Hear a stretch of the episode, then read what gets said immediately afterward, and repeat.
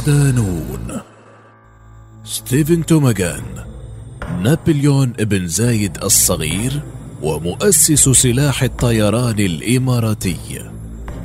مقال لفريق التحرير ضمن ملف مرتزقة أبناء زايد. لم يكن مايك هاندمارش العقل المدبر للحرس الرئاسي الإماراتي وصاحب التاريخ الوحشي من العمليات العسكرية القاسية المرتزق الأجنبي الوحيد الذي سلمه محمد بن زايد مفاتيح جيش بلاده عبر تقليده قيادة إحدى أهم الوحدات ذات طبيعة العمل الخاص. فهناك جنرالات آخرون نالوا نفس المرتبة تقريبا. وفي مقدمتهم الأمريكي ستيفن توماغان.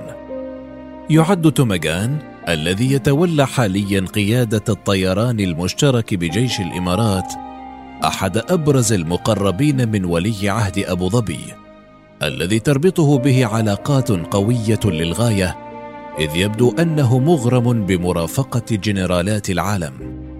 وإن كان ذلك وفق مبدأ ميكافيليلي بحت فالرجل يبحث عن توسعة دائرة نفوذه حتى لو كان ذلك بأيادي مجرم حرب أو مرتزقة من دول أخرى.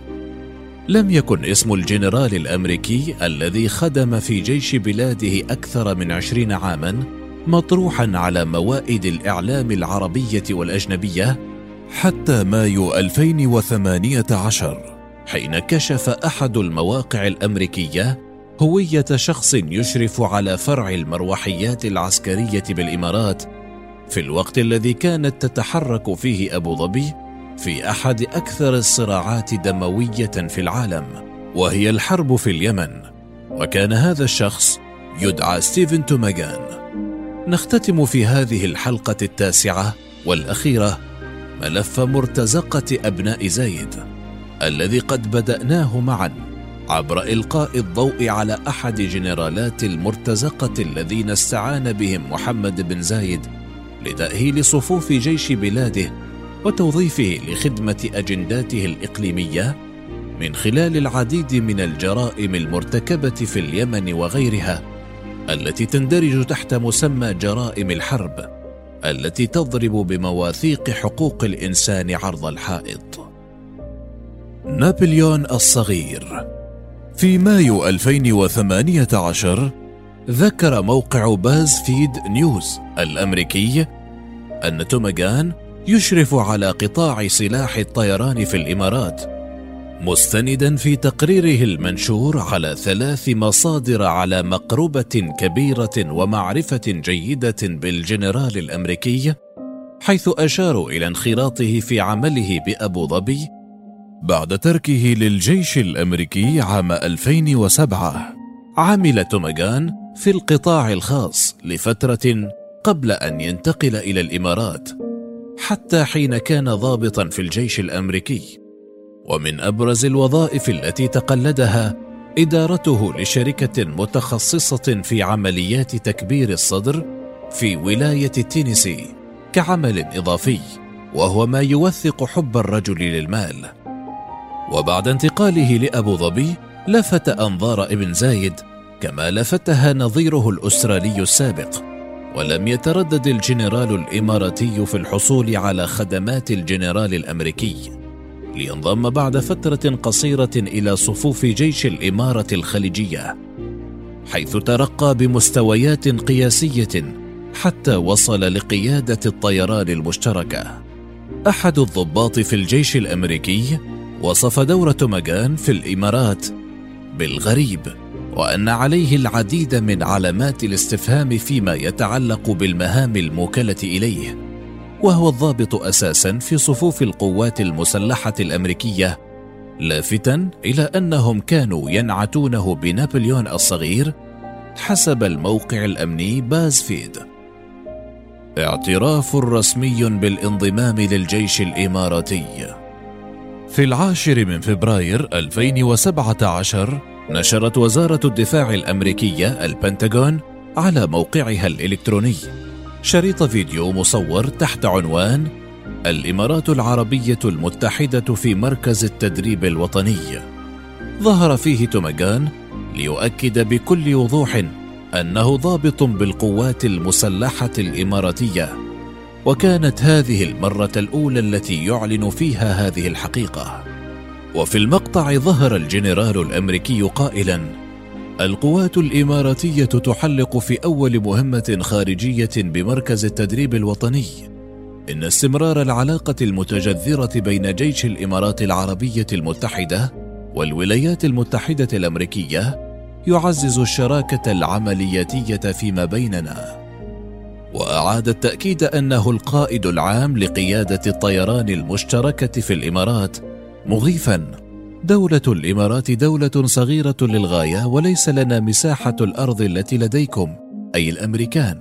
لهذه الأنواع من التدريبات. ولذا فنحن نقدر كرم الضيافة الذي أظهرتموه لدولة الإمارات العربية المتحدة ولجنودي.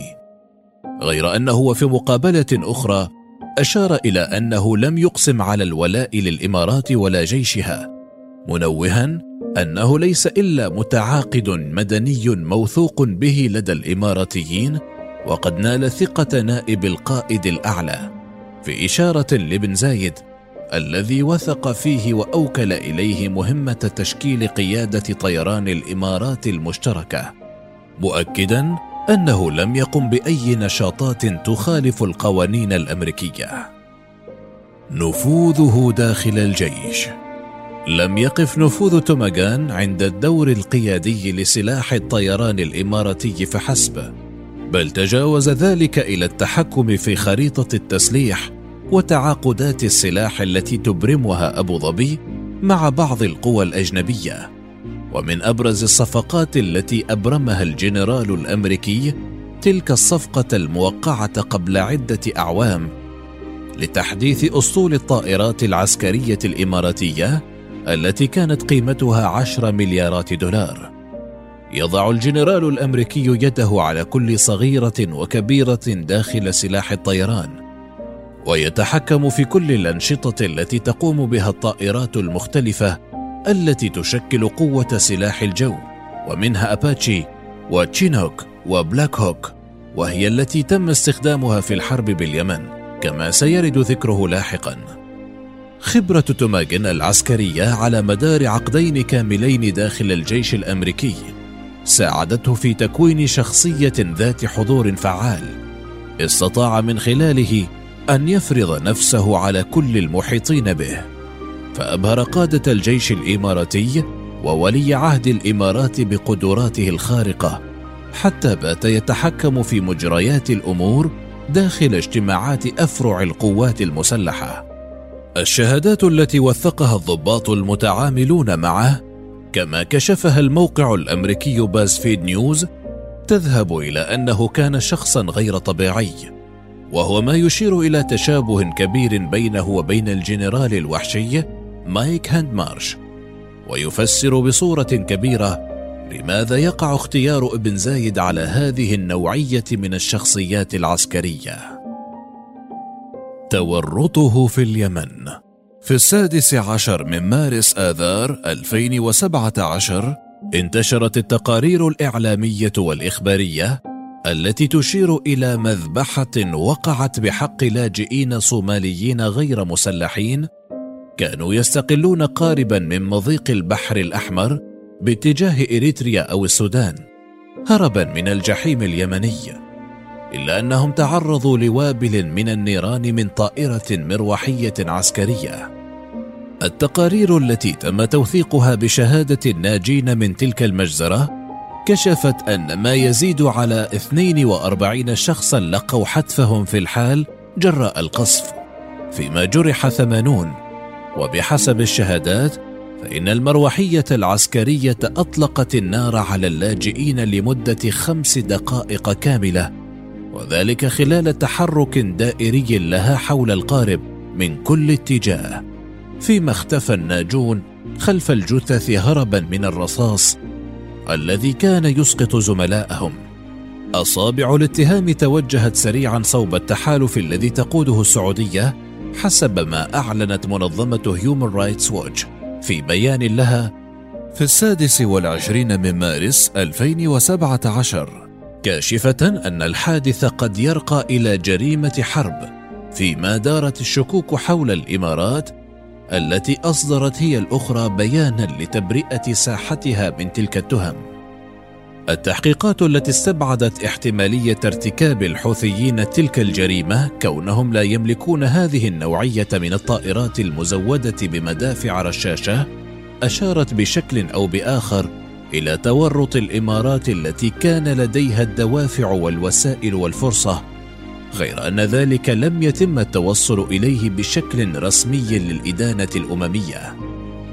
وبحسب التحليل المعلوماتي الصادر عن موقع Just Security الأمني فإن أنشطة توماغان تستحق الملاحقة القضائية وذلك منذ انضمامه لصفوف الجيش الإماراتي بموجب قانون جرائم الحرب واستنادا للتقارير الحقوقية التي فضحت الجرائم المرتكبة عن طريق الغارات الجوية العشوائية وغير المتناسبة في اليمن والاحتجاز التعسفي والتعذيب والاختفاء القسري وفرض الحصار وإغلاق مطار صنعاء الدولي وكلها تحت قيادة الجيش الإماراتي خاصة سلاح الجو. العديد من التقارير الإعلامية تذهب إلى أن ليس اليمن وحده مسرح جرائم مرتزقة الإمارات فهناك مسارح أخرى لا تقل نشاطا واجراما عن تلك الممارسة على تراب البلد السعيد سابقا كما كشفت صحيفة نيويورك تايمز عام 2012 تمويلا اماراتيا كاملا لإنشاء ميليشيا مقاتلة يمكن أن تهزم القراصنة قبالة السواحل الصومالية. وفي النهاية تثبت الإمارات يوما بعد يوم أن تحقيق أحلام أبناء زايد وتنفيذ أجندتهم الإقليمية لا يمكن له أن يتم إلا عن طريق جيش من المرتزقة من هنا وهناك. تعتمد عليهم الدولة في ترتيب أوراقها حتى باتت مقدراتها بأيدي الأجانب غير مهتمة بأي أبعاد إنسانية أو أخلاقية. فالغاية عندها تبرر الوسيلة وهو ما يجعل شعاراتها المرفوعة باسم الإنسانية لا تعدو كونها شعارات للاستهلاك المحلي وتجميل الصورة المشوهة لا أكثر.